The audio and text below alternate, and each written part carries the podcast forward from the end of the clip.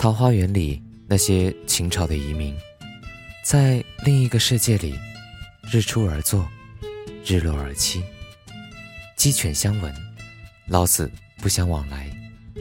无论魏晋，不知有汉。二十一世纪，白天，你是现代都市的自由行者；夜晚，你是这个城市的孤独旅人。喧嚣之中，有一种旋律，能够开启你心灵最深处的那个从未开启过的伤痛之门。